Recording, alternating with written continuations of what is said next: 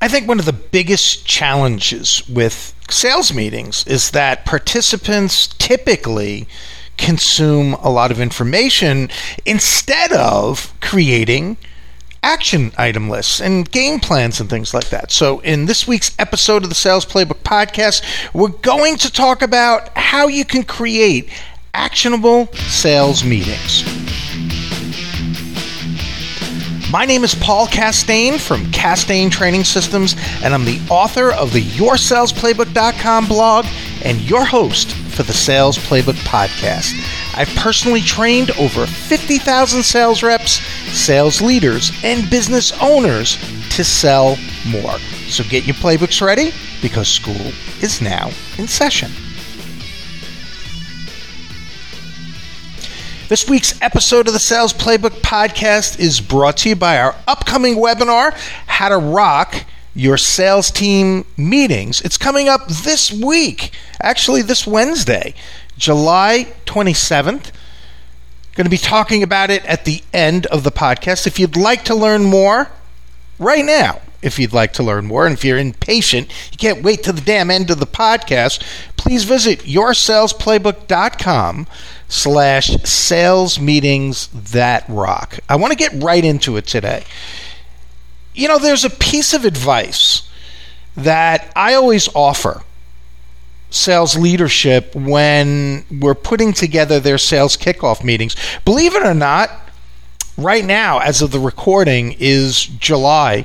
And I'm actually already starting to work with some companies for their January and February sales kickoff meetings. Isn't that crazy? Like, we would be thinking about it now. But the biggest piece of advice that I'm offering, and I offer it for the sales kickoffs Today I'm offering it for sales meetings, and I can tell you, you could even do this to accelerate your progress. Now, before I tell you what this bit of advice is, here's the problem that this bit of advice is going to address. I really believe that in the sales meetings, in sales kickoff meetings, heck, even right now, while you're listening to this blog is that we we consume so much right information. We consume so many ideas that action is typically held hostage. I want you to think about this. How many times have you either come across a tip or an idea or maybe You've had an idea as a result to listening to a podcast, a blog post, reading a book. It could be perhaps hanging out in a sales meetings, but yet you fail to take action. Now, I want to be very clear. I'm not saying this to beat you up. I'm right in the same boat as you. I mean, I think this is the bulk of the population right now. If you're doing this, you're in good company. I think all of us are guilty to some extent.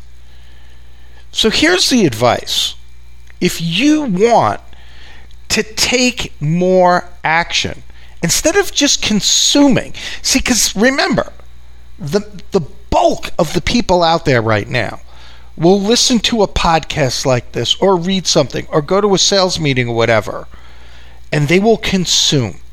To me, if you want to get in that rare 1%, move it from consuming to action. So here's how you do it in a sales meeting. First of all, the first part, and this is like two part advice. The first part of this advice, you are absolutely going to say duh. The second part is not going to be new to you. I, I, would be surprised if you haven't heard this piece of advice, but like lots of advice that we've heard, you might not be doing it. You ready? All right, part one. At the end of your sales meeting, flag one action item. Now, if you're a sales leader listening to this, you want to have each sales rep flag an action item. Okay? Yeah, duh. this is why I get the big bucks being Captain Obvious here. But part two is where you're really going to kick it up several notches. Once you flag whatever that action item is, pair everyone up with an accountability partner, right? From the team. Pair them up. You know, and by the way, many of you, especially you health nuts out there, you've done this at the gym. You have a spotter there. What happens when you have a spotter there? Guess what? You do more reps. You're going to accomplish the same thing by having an accountability partner. Now, here's how it works. First of all, you pair up, okay? That's simple enough. Next, you share whatever your action item is, and of course, put a timeline on it. Timeline on it. So here's how that might sound in a sales meeting. Say everyone was talking about um, going after a particular vertical and they shared some ideas, okay? And let's just say one of the ideas was sharing other success stories that you've had within that vertical. Okay, I like the idea. I want to go after people in a certain vertical using that particular tactic. So, the way this action item might sound is that, okay, let's just say today is Monday. By Thursday, I'm going to approach half a dozen companies using that tactic. All right. I mean, yeah, I could be more specific than that, but you guys get the gist of what I'm saying. But you see, I'm not just writing this now, I am sharing this with my accountability partner. All right. So, next thing that you're going to do each week, you're going to have a quick five to 10 minute call and you're going to review the action items. Now, here's how that might go, right? How that call might sound. Let's just say I'm speaking with Melissa. She's my accountability partner, and vice versa. I call her up and I might say, Hey, Melissa, you know, last week when we spoke, you your action item was this. Could you take me through your progress with that? What steps did you take? Right? And we do the same thing back and forth. But here's the thing. You ready? Now, this is the part that I think is essential because there there is a bit of a knack to doing this the right way. You absolutely have to call out the bullshit excuses. Seriously, this is best when it comes from a peer, someone else that's right in the trenches. It's not like, you know, sometimes people like to bullshit their bosses because, you know, it's been forever since they were actually in, you know, in the fight and they don't know really what's going on. But you try that shit on one of your peers, somebody that's out there, and they're gonna they're gonna call it out. So you want to call it out. But you ready for this? And and pardon, I, I don't even want to say pardon my language. If you've been listening to me for a while, you know that I'm not uh, appealing to the churchgoers here. I'm going to say that yes, it's important to call out the bullshit and especially excuses and and stop people dead in their tracks but you can't be a dick about it right this doesn't give you a license to be mean or cruel i do believe tough love is is essential at times especially when you're dealing with people like us who have egos. And you know like we're just not used to people saying oh cut this shit already. I mean i you know th- th- come on man. You had an action item that was the equivalent of freaking tying your shoes every morning and you couldn't do that 5 minute task. So that's what you want to do. But really, on the other side of this thing, and there's a lot more to being a good accountability partner, you want to also help them brainstorm solutions to challenges they might be having. You could also, if you want to be a really good accountability partner, be on the lookout for resources. So if somebody flags something, and let's just say they flagged an action item, maybe to work on their time management skills or whatever. I mean, why not do a little background work for them and maybe find a blog or a podcast or uh, a book or something that they could read to get better at it, or just something. I, I like to start kind of simple before you ease into and just kind of ease into things that might be more time consuming. Just kind of let them dip their toe in the water, and you know maybe something like find a blog post, you know, five tips on you know more effective time management. There you go. Dip the toe in the water, get them going. And if I found something something like that for someone and I was their accountability partner, I'd add accountability in there. I'd say, "Hey, I found this thing for you. Um, what I'd like for you to do is, if you can, read it within the next 24 hours. See, we're doing." We're, we're putting urgency into the relationship with the timelines, not just open ended, because people aren't going to do it. They get, and it's not like they're that we're lazy, so to speak. I mean, we're not. It's we might be, but really, I'd like to think people aren't. I just think that we just get caught up in other shit, right? A million other things start coming by. But what you could do to put that accountability in there, you know, there's five tips in that blog post, and I thought of you. I want you to flag one of them. Tell me which one you're going to work on within the next 24 to 48 hours and then next week, when we have our accountability call, let me know your progress on that item. You see, again, that the, the, job again of that spotter, of that person who's there to push them, also to encourage them. Right? Our job is not to just put the tough love in there. When somebody does something, say, hey, that's awesome. Now, something else that you could do with the accountability partner thing, this is up to you sales managers and VPs of sales and chief revenue officers. You can have the same accountability partner going forward. There's a lot of reasons why you might want to do that. But you can also, on a monthly basis, change it up if you have a good amount of teammates. The reason why is that people are going to get different styles in there and everything. And there's even, without going too deep into this, things that you can consider when you're pairing people up for accountability uh, partners. Like, for example, a lot of the time when I do uh, sales kickoff meetings, they will pair kind of a newbie with a veteran sales rep. Now, you would think that the reason for this is to kind of for that newbie to learn from the veteran.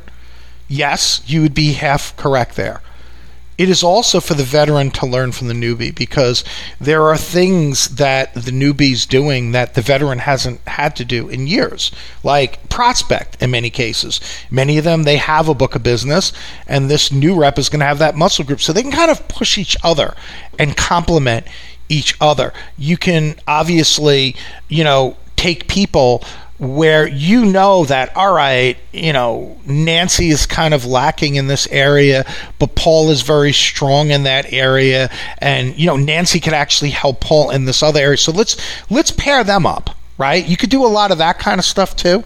But the most important thing with a lot of these changes that you're making to sales meetings and policies and one-on-ones and even the way that you sell um, I just say keep it simple because sometimes we can overcomplicate these things, overthink them, and then what happens? We do nothing, and we're right back to that whole thing of you know the same results as consuming without taking action. Okay, so you know, I, I really believe that knowing that you have to face someone who is willing to call out your excuses and not let you off the hook, I think it, it keeps you from slacking. I think it encourages action. And that's the biggest takeaway today for you is that let's take these sales meetings that we have and never leave the scene of a meeting, a team meeting where hopefully we have educational components and discussion and brainstorming. We never want to leave the scene of one of those team meetings without action items. Now, how do we ensure that the action items get completed? Well, you could put that accountability partner thing in place. Now, very quickly, if you're a sales manager, you might be listening to this and say, Well, I'll hold them accountable during the one on ones. You absolutely can do that, and I think you should. I think that's another layer that you can add. But how about how, teaching them to kind of hold each other accountable in addition to it doesn't have to be one versus the other here so here's a quick review of what we're suggesting this week at the end of each meeting everyone flags an action item just one if if you believe that no it should be two or three action items that's up to you again i i, I would rather just have one and let them focus on it and just beat the shit out of that one action item, right? Rather than have three that they, they don't get to any of them. Next, you're going to pair them up with an accountability partner. Change the accountability partners once a month, right? Or you can keep them, it's up to you. Um, they're going to be, of course, sharing their action item with each other, and then they're going to communicate once per week and and hold accountable. Before we wrap up the podcast, I just want to say that you might be thinking, hey, you know, it's kind of time consuming to have a phone call. Let's do this uh, through email instead. And hey, how did you make out on those things? You can certainly do that. Um, I think that people can hide when it comes to virtual types of situations, whether it be a text message check-in or it's you know a text uh, or, or, an email type of check-in. You could certainly do those. You could you could compromise and you can have an actual phone call, and then the next time it's a um, it's a text message or an email, and it can certainly be all of the above. But I really don't like to give people the opportunity to hide in the virtual world because I think they do. We've all done it, right? So there you have it. Now, this, the whole point here, and the whole point of this week's episode of the Sales Playbook podcast is how you can move your team from consuming information to taking action. Before you go, if you found value in this week's tip, I absolutely want you to join us for our webinar this week. It's going to be Wednesday, the 27th from 11:30 a.m. to 12:30 p.m. Eastern Time. If you can't make it, I want you to sign up anyway. Why? Because I record them and I'll send you the webinar replay. We're going to be addressing a lot of important things in the meeting. One tip that I think alone is worth the price of admission. I'm going to be sharing advice that my Navy SEAL brother had given to me that I've used in my approach to training sales reps for two decades now. And it really is going to help you uh, have your team level up their level of badassery. Uh, we're going to talk about topics that you should be discussing in your sales meeting. In fact, I'm going to be sending out a bonus PDF with 10 suggested topics. Here's an oldie but a goodie for you.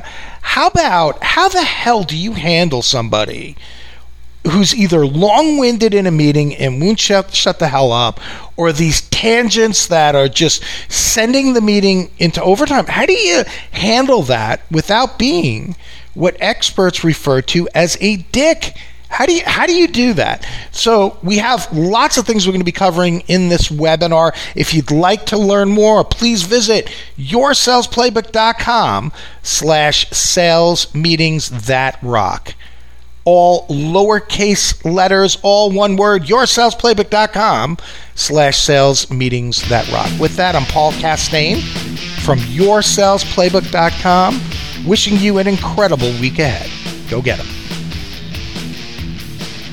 The Sales Playbook Podcast is a Castain Training Systems production. Subscribe to our sales newsletter by visiting yoursalesplaybook.com slash subscribe.